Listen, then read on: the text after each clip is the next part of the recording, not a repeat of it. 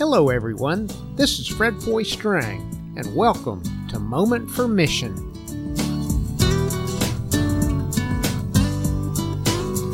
I'm so glad you're joining me today.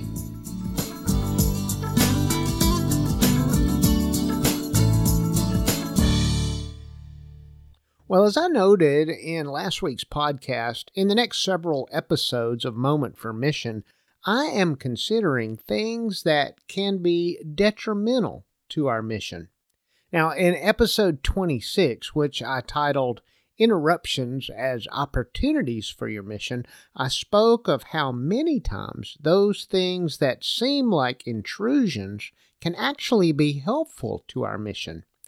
Now, today, I want to look at the other side of that coin and consider how distractions can be detrimental to your mission. Before we get going, let's pause for a Fred Foy fact. As I said before, I like to grow things. I have a small tropical fruit orchard with carambolas, otherwise known as starfruit, lychees, and mangoes. I'm really good at a technique called air layering, and I've successfully produced hundreds and hundreds of lychee trees over the years. I really enjoy the connection to the earth and creation that I sense when I'm growing something. Distractions can be detrimental to your mission.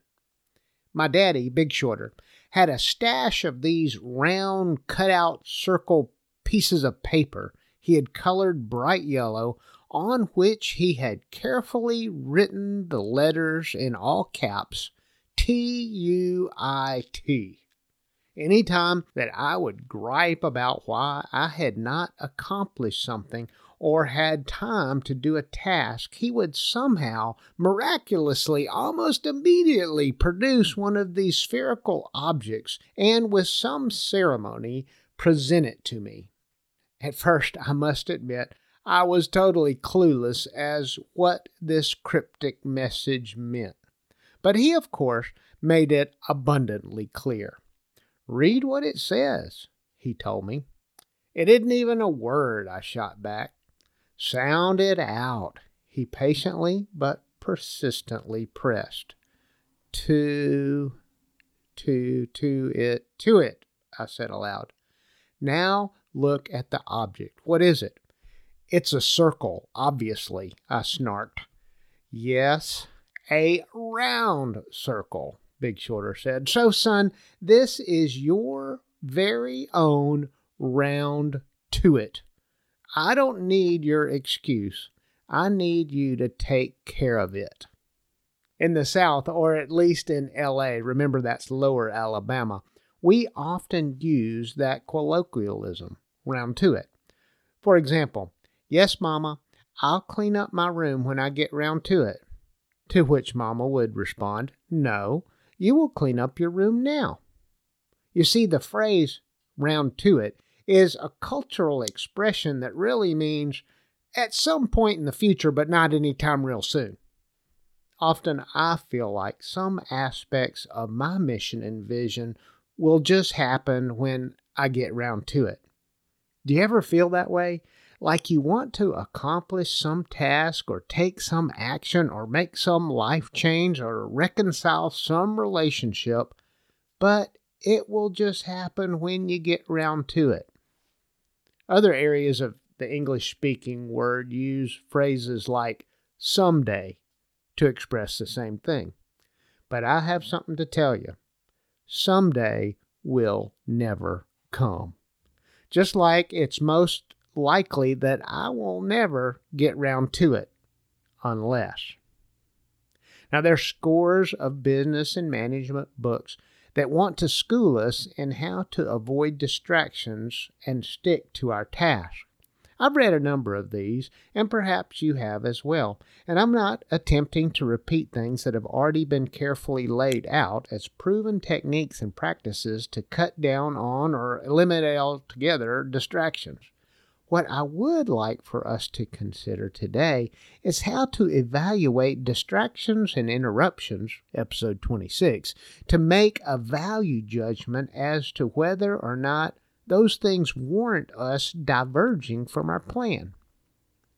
I had this podcast to prepare for today. Had a very busy week and I had put off it to the last moment. Then a spontaneous summer grill out with my granddaughter, my daughter in law, and both my sons came up this evening. Interruption? Distraction? Maybe. But back to the point I made in episode 26 that sometimes interruptions are opportunities for your mission. And this occurrence ended up being a blessing and it perfectly fit with my overall life mission, which is to love God and to love people. However, there are those distractions that really do divert us from our mission. As a scholar, a teacher, a pastor, a missionary, I have a breadth and a depth of knowledge and experience that I want to share through both the spoken and written word. Speaking and publishing are both part of my mission and vision. I have several writing projects that I have a good start on, but need to devote some concentrated time on in order to finish up and get to the publisher. Much of the work has been done, but the remainder is just some pretty nitty gritty work of editing and refining. It is absolutely necessary and will make the projects presentable and hopefully publishable. But I have found just about anything on my list gets put ahead of this effort. One book I've had completed for over two years, except for maybe a week or so of some reworking. But there it sits. Can you identify with this? Are there things, tasks, personal lifeway issues, relationships that need your attention, but you, like me, have found every reason in the world to put it aside? Why do we do this? Well, as a theologian, I could wax and wane a goodly amount of time on this topic, believe me. However, let me just offer this observation. There is something, call it ourselves, call it our nature, call it our feebleness of will, call it an ethereal negative force, call it whatever you will, but there seems to be something that diverts me from accomplishing good things. Not that I'm running around doing bad stuff, but what I'm getting at is that I am so easily distracted that I often end up using up my time, my energy, my creativity on that which is not directly pursuant to my mission and vision. A biblical writer named Paul put it this way I do not do the good that I want, but the malevolent I do not want is what I do. Author and popular speaker Beth Moore writes this If destruction fails to entangle us, then distraction will do its best. And C.S. Lewis puts it this way If we let ourselves, we shall always be waiting for some distraction or other to end before we can really get down to our work. Now, I am trying to wrestle with this concept of finding a balance between knowing when an interruption can really advance and bless my mission and when a distraction can actually divert me and sap the strength that I have for that mission. Indeed, it is really sometimes hard to discern. What I'm trying to do is to daily put at least some of my best thinking and energy towards some of the big ticket items of my mission before it all gets used up with the day's activities, involvements, and, yes, distractions. I want to encourage you today to do the same thing. Give yourself your own best energy, enthusiasm, and excitement, take a moment for mission today.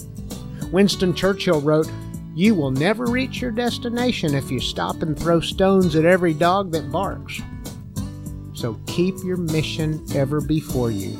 Even little by little, keep pressing on.